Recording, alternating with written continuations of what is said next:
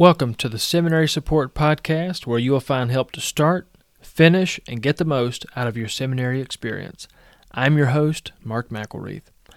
In reading and studying varying sources, it can seem like everyone with higher degrees and years of education are the ones who don't believe the Bible. So, why do the smartest people reject Christianity?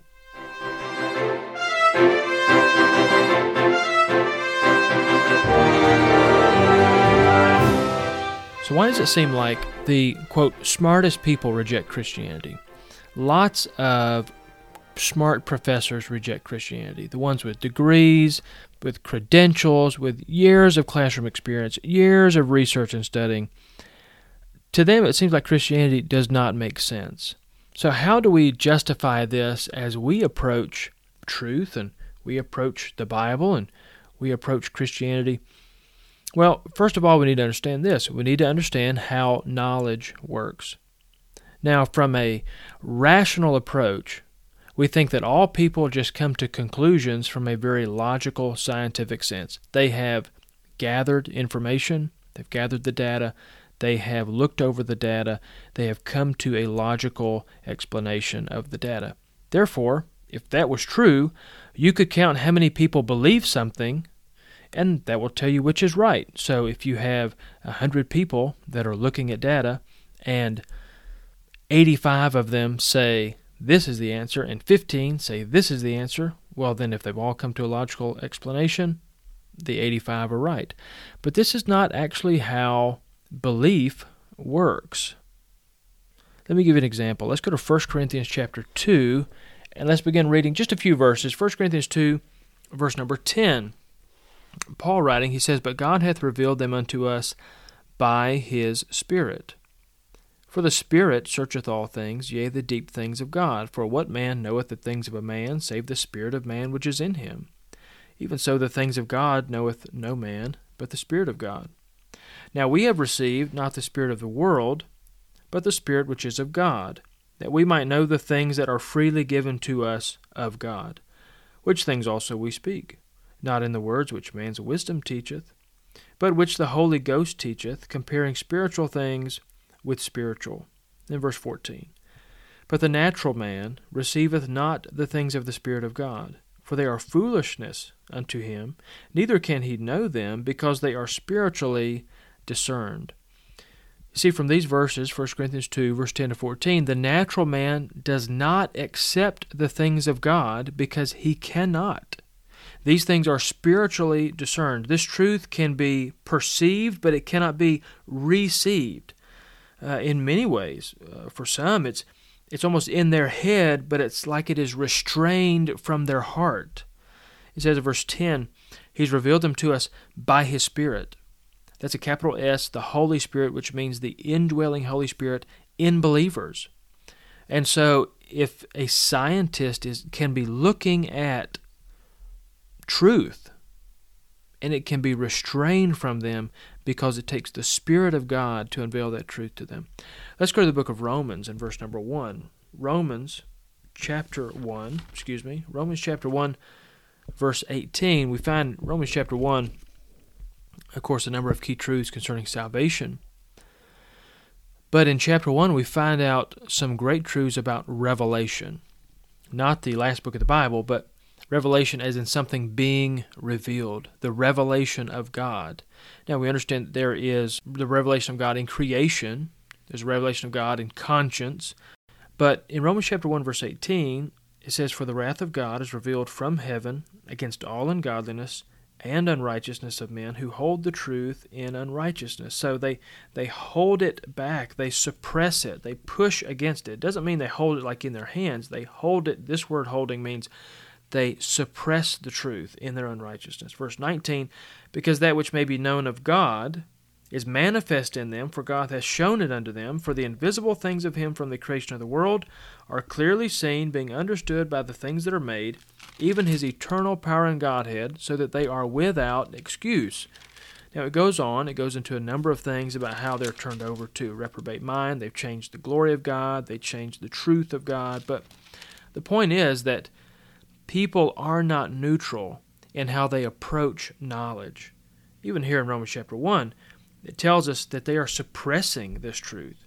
This is God's truth that they suppress in unrighteousness. If you've read any headlines, if you've read anything online, you've seen where truth seems so clear, and yet the headline, or if you read on, or whatever it is, or you've picked up a book and you've read something, it is so distorted and it is so warped. You say, How can someone come to this understanding? It is because they're approaching it, the, these things that are clearly seen are invisible to them because they do not have the Spirit of God. I was reading an article recently, and it talked about a a book that came out in 1962, written by a man named Thomas Kuhn, and it was called "The Structure of Scientific Revolutions." It had to do with how knowledge was perceived, and I'm going to read a little bit about the book. It said Kuhn challenged the then prevailing view of progress in science, in which scientific progress was viewed as quote development by accumulation of accepted facts and theories. So, progress in science came when enough facts mounted up to where theories that were out there that were uh, they were unsure about could be formulated and could be confirmed. Well, Kuhn argued for an episodic model in which periods of conceptual continuity, where there is cumulative progress, which Kuhn referred to as periods of normal science, were interrupted by periods of revolutionary science.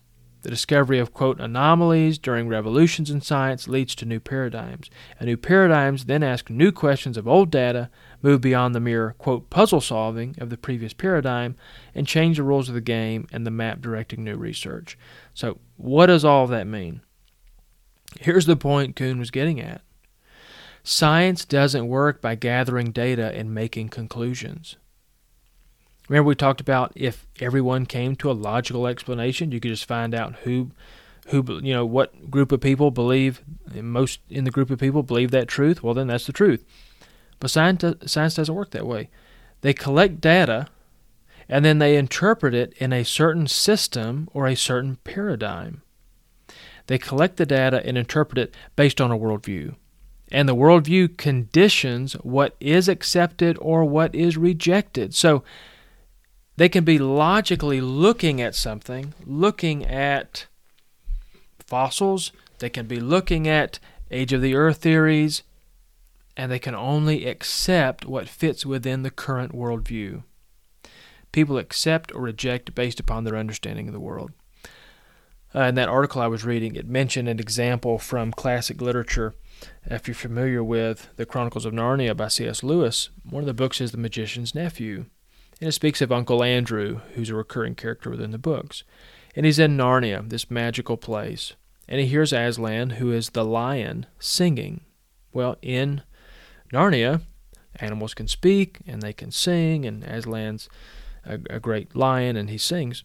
Well, since Uncle Andrew does not believe that lions can sing, that does not fit his worldview. And, you know, interpreting that data that a lion sings doesn't fit his understanding of the world. He believes it's just noise and it can't really be singing. Why? Because it doesn't fit his worldview. So, let me encourage you. Just because everyone around you doesn't believe, you may be in a place where you say, Well, the things I say and the things I bring up, people just don't believe it. Just because everyone around you doesn't believe, that does not mean what you believe isn't true. Because listen, the world always seems to be smarter. Luke chapter 16, in verse number 8, the Bible says, And the Lord commended the unjust steward, because he had done wisely. For the children of this world are in their generation wiser than the children of light. I'll also leave you with one final verse, 1 Corinthians chapter 2. We were there earlier, but I want to read to you verse 4 and 5. Paul says this And my speech and my preaching was not with enticing words of man's wisdom but in demonstration of the Spirit and of power, that your faith should not stand in the wisdom of men, but in the power of God.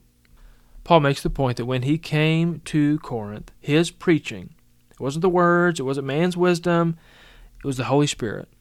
It was the power of the Holy Spirit which drove that truth home. And it was not so that it could stand in the wisdom of men, but in the power of God. And when that truth breaks through a cold, dead heart, It is because the power of God has broken through. And then that wisdom stands upon the foundation of the power of God and not the foundation of our own, uh, our own understanding and our own wisdom. And that is the greatest work that can be done when it is a true work of the Holy Spirit and the power of God. Thank you for joining me today. If you haven't already, please subscribe so you get notified every time a new episode is launched. Please take a moment to leave us a review. Seminary support can be found on every major podcast player and platform. Please share today's episode with someone who you think would find it helpful. Please send me your episode ideas or feedback to the seminary podcast at gmail.com. I'm your host, Mark McElreath. And remember, nothing will ever take the place of learning from the Lord Jesus Christ. He calls out, Learn of me. And there's an open invitation to that classroom for all of us.